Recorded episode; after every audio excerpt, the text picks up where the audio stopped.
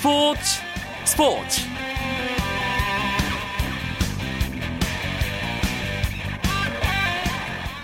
안녕하십니까 스포츠 스포츠 아나운서 이광용입니다. 김연아 선수의 피겨스케이팅 쇼트 프로그램 조 추첨 결과가 나왔습니다. 김연아 선수는 오늘 러시아 소치 아이스버그 스케이팅 팰리스 기자회견장에서 열린 대회 여자 싱글 쇼트 프로그램 연기 순서 추첨에서 17번을 뽑아 3조 5번으로 배정됐습니다. 이번 소치 동계올림픽 경기장은 빙질이 고르지 못하기 때문에 김연아 선수 입장에서는 비교적 빙질이 깨끗한 앞순서에 배정된 것이 유리하다는 전망도 나오고 있는데요. 이 소식은 잠시 후 스포츠 스포츠 동계올림픽 특집 소치는 지금 시간에 자세하게 알아보겠습니다. 월요일에는 재미있는 야구 이야기 야구장 가는 길도 함께 한다는 것 알고 계시죠?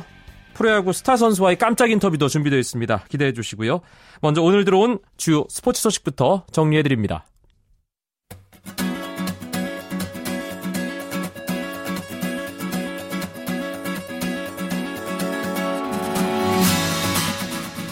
여자 프로농구에서 삼성생명이 4연승을 달렸습니다. 삼성생명은 여자 프로농구 6라운드 경기에서 신한은행에 54대 51로 승리했습니다. 삼성생명은 샤데가 21득점을 기록하며 4연승을 이끌었고 신한은행은 스트릭렌이 26득점을 기록했지만 패배를 막지 못했습니다. 오늘 승리로 삼성생명은 13승 15패가 돼 4위를 유지했고 3위 KB국민은행에 1.5경기 차로 접근했습니다. 한편 신한은행은 연승을 4에서 끝냈고 이로써 선두 우리은행의 정규 시즌 2연패 매직 넘버가 3으로 줄었습니다.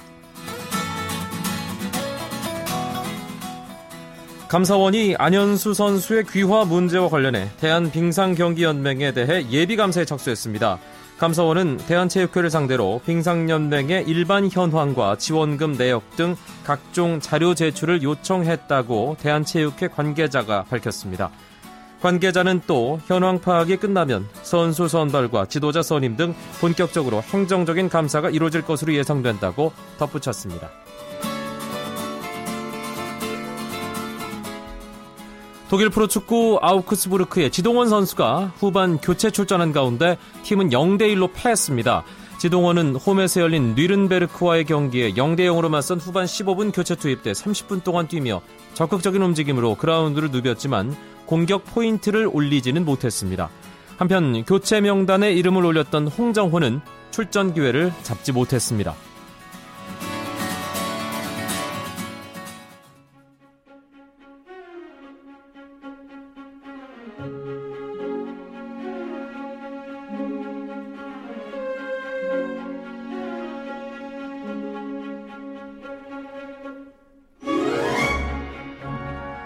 동계올림픽이 펼쳐지고 있는 소치로 가보겠습니다. 스포츠 스포츠 동계올림픽 특집 소치는 지금 현지에서 취재 중인 스포츠 서울 김현기 기자 연결되어 있습니다. 안녕하세요.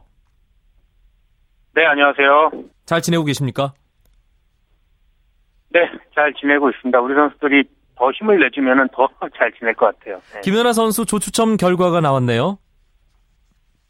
네, 아까 이광용 아나운서가 어, 밝힌 대로 3조 다섯 번째로 연기하게 됐는데 어, 일단 이번 소치올림픽 여자 피겨 싱글은 전체 30명 중에 전, 전체 30명을 6명씩 다섯 다섯 그룹으로 나뉘어서 쇼트 프로그램을 연기하게 합니다. 네. 김연아 선수는 전체 30명 중에 세계 랭킹이 15위거든요. 그래서 3조 4번부터 6번 사이에 들어가기로 이미 국제 빙상 경기 연맹이 배정을 해 놓았고 추첨 결과 3조 5번이 됐습니다. 순서에 대해서 어떤 평가들 나오고 있습니까? 일단 김연아 선수는 저 추첨이 끝난 다음에 not bad, 나쁘지 않다 이렇게 말을 했거든요. 어, 어차피 3조 4번 아니면 5번 아니면 6번으로 김연아 선수의 선택지가 좁았습니다. 아, 김연아 선수 아무래도 맨 뒤에 박주의 맨 뒤에 연기하는 것을 기피하거든요. 왜냐하면은 앞에 선수들이 탄 다음에 얼음 위에 오르기 때문에 빙질이 아무래도 뭐 좋지 않기 마련이고 그렇겠죠. 또 워밍업을 한 다음에 네 명 선수들이 연기를 하는 걸 기다렸다가 이제 올라가야 되기 때문에 네다섯 명 연기한 걸 그렇기 때문에 맨 뒤에 6번은 이제 기피했는데 다행히 5번이 됐기 때문에 낫배드다 이렇게 얘기했던 것 같습니다.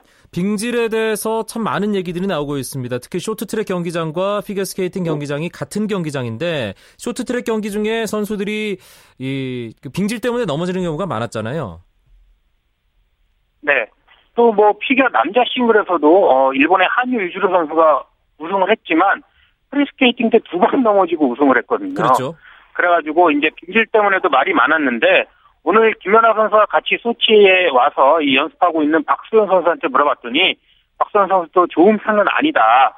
특히 속도가 붙지 않는다고 합니다. 이 얼음 소치 이 얼음에서 타니까 속도가 붙지 않아 붙지 않아서 콤비네이션 점프를 할 때 첫 점프를 뛰고 나서 스케이트에 얼음이 찍혀서 다음 점프 연결이 쉽지 않다. 이렇게 약간 아쉬움을 토로했는데 하지만 뭐 김연아 선수는 크게 개의치 않거든요. 이런 얼음 저런 얼음 다 뛰어봤기 때문에 어, 괜찮다고 했고 뭐 제 개인적으로도 이겨낼 것으로 생각합니다. 박소연 선수 얘기를 김현기 기자가 지금 해줬는데 박소연, 김혜진 선수의 순서는 어떻게 됩니까? 네, 박소연 선수는 30명 중에 전체 2번으로 타게 됐습니다. 김혜진 선수는 전체 11번이니까 2조 5번입니다. 아, 박소연 선수가 기량이 좋고 어, 충분히 제가 볼 때는 중상위권까지 가능한데 다만 쇼트 프로그램 선수가 아, 선, 순서가 너무 일찍이어서 아쉬운 것 아니냐. 아무래도 앞 선수들부터 점, 심판들이 점수를 많이 주지는 않거든요. 뒤에 훌륭한 선수들이 나오기 때문에 박선 선수도 그런 점을 약간 걱정을 했는데 제, 제 실력대로 편하게 타면은 좋은 성적 나올 거라고 생각합니다. 네. 아, 뉴스 속보가 하나 들어와서 짧게 말씀을 드리고 계속 어, 소치 동계올림픽 관련 소식 전해드리겠습니다.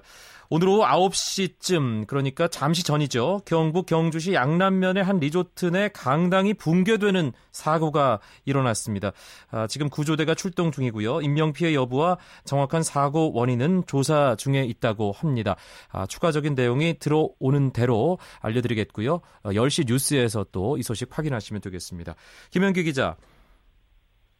네. 네. 김연아 선수와 메달 경쟁을 하게 될 라이벌들, 뭐 당연히 아사다 마오 선수도 있고 리프니치카야도 언급이 계속되고 있는데 김연아 선수보다 랭킹이 위기 때문에 뒤쪽에서 경기를 치르는 거죠? 네. 김연아 선수는 올 시즌에 부상이 있어 국제 빙상 경기 연맹 어, 메이저 대회 그랑프리 시리즈 같은 경, 경기에 안 나왔는데 아사다 마오나 리프니츠카야 같은 경우는 그 경기들에 나와서 김연아 선수보다 세계 랭킹이 높, 높거든요. 그래서 이제 뒤에 뒤에 뛰게 되는데 가장 운이 좋은 선수는 리프니츠카야입니다. 사실 오늘 조 추첨 때도 안 나오고 도대체 이 선수 모스크바에서 내려왔는지 안 왔는지도 지금 모르겠는데 그래서 같은 러시아 선수를 대신 시켜서 대리 추첨을 했거든요. 그런데 맨 뒤쪽 5조에 1번이 됐습니다. 아하. 그래서 뭐 운이 아주 좋다, 잘 됐다 이런 평가가 나오고 있고 반면 일본의 아사다마오는 또 운이 없었거든요.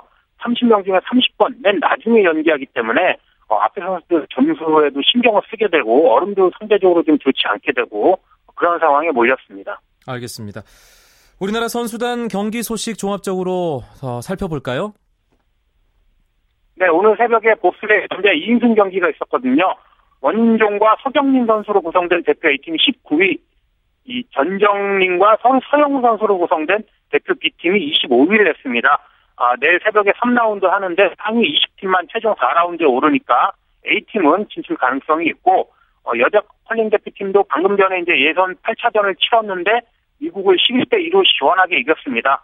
하지만 다른 팀들이 물고 물리면서 4강 진출 실패가 확정이 됐습니다. 네. 원윤종 서영우가 선수가 출전하고 있는 봅슬레이 2인승, 아, 좋은 성적으로 마무리했으면 좋겠고요. 저희 스포츠 스포츠에 또 출연을 했었기 때문에, 아, 또 그런 마음이 드네요.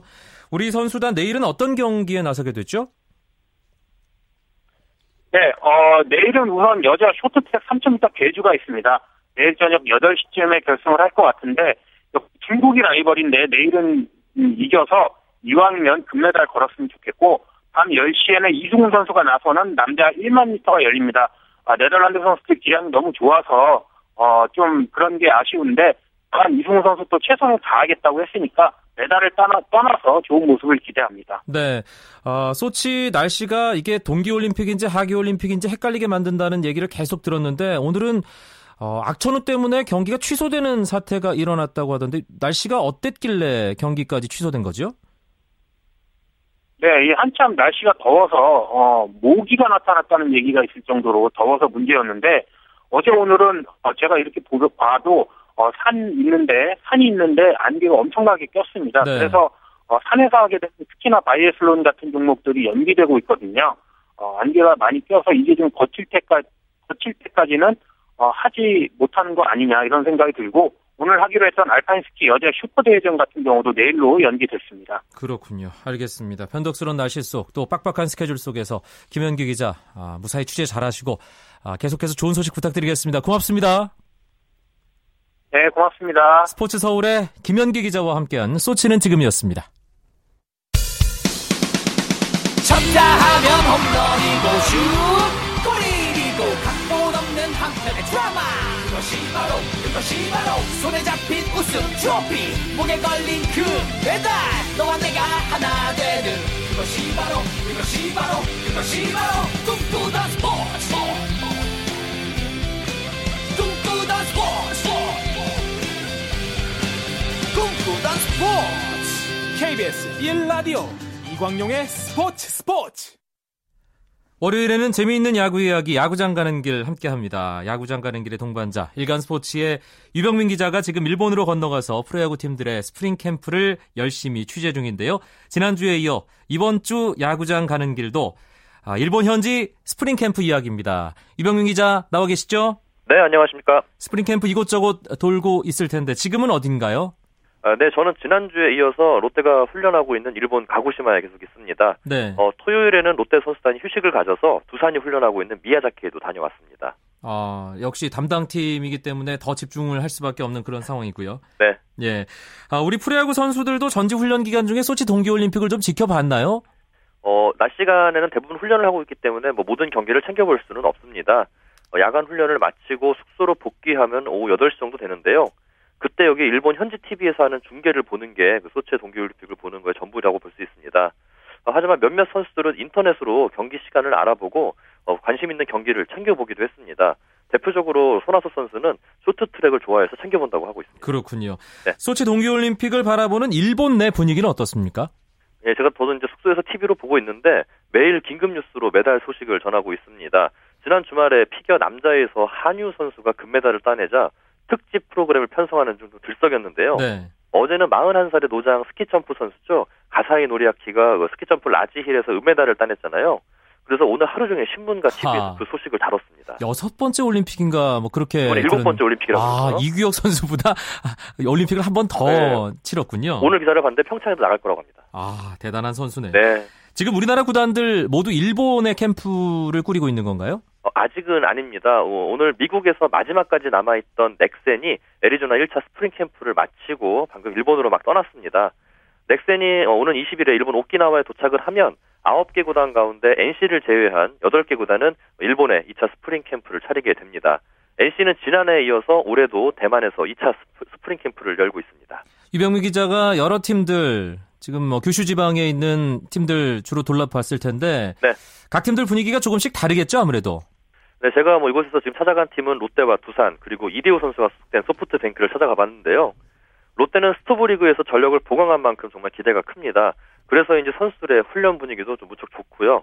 특히 지난해 좀 부진했던 정대현 선수가 굉장히 좋은 투구 컨디션을 보이고 있습니다. 네. 오늘 인터뷰를 했는데 지난해 타자들에게 진 빚을 갚겠다면서 전의를 불태우고 있습니다. 두산 역시 활기찬 분위기 속에서 훈련을 하고 있습니다. 제가 미야자키에 도착할 당시에 수비 훈련을 하고 있었는데요. 정말 물 흐르듯이 진행되는 수비 훈련을 보면서 두산의 수비가 왜 강한지 한 번 더 느꼈습니다. 그렇군요. 제가 딱 1년 전에 두산의 미야자키 캠프에 이갈 기회가 있었는데 네. 당시에도 날씨가 좀 오락가락하는 느낌이었는데 올해는 미야자키가 아니라 비야자키로 불릴 정도로 이 비가 많이 내린다고요. 네, 그렇습니다. 운이 좋게도 제가 미야자키를 간 지난 토요일에는 날씨가 정말 좋았습니다. 하지만 미야자키뿐만 아니라 뭐 가고시마 그리고 오키나와까지 자주 비가 내리고 있어서 선수들의 훈련에 차질을 빚고 있다고 하네요. 롯데는 오늘 한양대와 연습 경기를 하기로 원래 예정을 했었는데 오후에 비 예보가 있어서 경기를 오전 10시 반으로 당기기도 했습니다. 하지만 아침부터 비가 내려서 결국 어, 경기는 취소가 됐고 실내 연습만 하고 철수했습니다. 두산 역시 미야자키가 계속 비가 내려서 훈련에 어려움을 겪고 있습니다. 두산의 새 감독이죠. 송일수 감독. 전지훈련 지금까지 성과에 아주 만족한다는 소식이 있던데요. 네, 제가 토요일 날 송일수 감독을 직접 만났습니다. 송일수 감독은 이날 그 열린 팀 청백전을 마친 뒤에 전반적으로 팀 훈련에 만족스러운 평가를 내렸는데요. 어, 두 가지를 강조했습니다. 공격적인 주루 플레이와 초구의 중요성에 대해서 말했습니다. 뭐 3구 이내에 공략하는 것이 뭐 안타를 칠 가능성이 높고 현재 전지훈련에서는 적극적인 타격이 필요하다고 강조를 했습니다. 여기에 송일수 감독은 젊은 선수들의 성장에도 좀 만족감을 나타냈는데요. 네. 외야수 박건우와 정수빈 등이 뭐 이정욱의 빈자리를 메워줘야 하는데 이 선수들이 정말 잘하고 있고 마운드에서는 지난해 뭐 좋은 모습을 보였던 윤명중, 어, 윤명중과 오현택이 좀 성장했다고 평가를 하고 있습니다. 1년 전 미야자키 캠프에 제가 직접 갔을 때 네. 어, 가장 시끄러운 선수가 한 명 있었습니다. 네, 예, 올해도 그 선수가 가장 시끄러웠을 것 같은데요. 네. 어떻습니까? 뭐 지금 말씀하셨지만 뭐 다들 말 안 해도 알 것 같습니다. 이제 두산에 지금 팀 분위기를 이끌고 있는 이 선수가 있죠. 홍성은 선수를 제가 만나봤는데요. 오늘도 이 라디오로 함장 인터뷰를 초대했습니다. 네, 홍서원 선수 연결돼 있습니다. 나와 계시죠? 예, 안녕하십니까. 네. 아, 제가 시끄럽다는 얘기를 해서 그런지 좀 목소리를 까는 느낌이 드는데요. 아, 아닙니다. 아닙니다. 원래 뭐 시끄러운 거 시끄럽다고 하는데 뭐 예. 괜찮습니다. 비가 많이 와서 선수들 컨디션 관리가 좀 쉽지 않겠어요. 어떻습니까?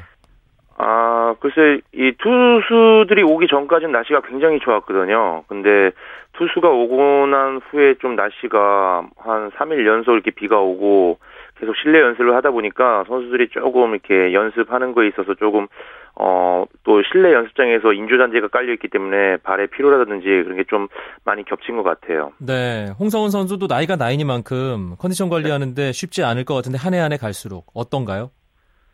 어, 좀 일찍 자고 좀 일찍 일어나는 걸로 좀 바뀌었습니다. 당황하지 마시고요. 저- 예, 젊었을 때는 조금 늦게 자도 아침에 눈이 잘 떠지는데, 이제 또, 우리 두산 야구가 많이 젊어졌잖아요. 네. 예, 그래서 그런지 선수들한테 맞춰서 하려니까 조금 힘이 들긴 하지만, 그걸 또, 어, 또 한국에서 와이프가 부약도 보내주고요. 최대한 몸 관리하는 데 있어서 어, 노력하고 있습니다.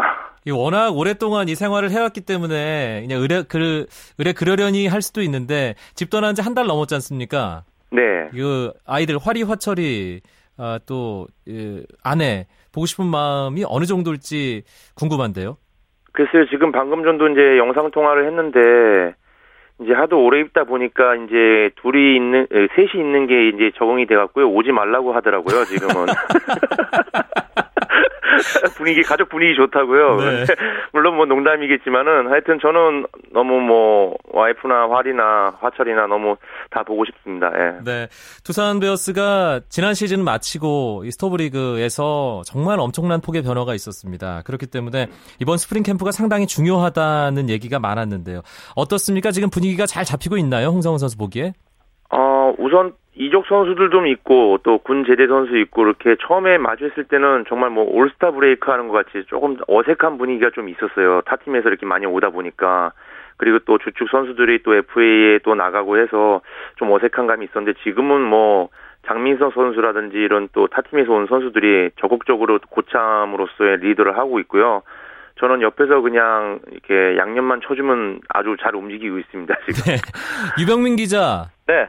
청백전 보고 캠프 분위기 취재를 이제 했는데 객관적인 시선에서 두산 아, 좀 어수선할 거다 이런 걱정들이 많은데 어떻든가요?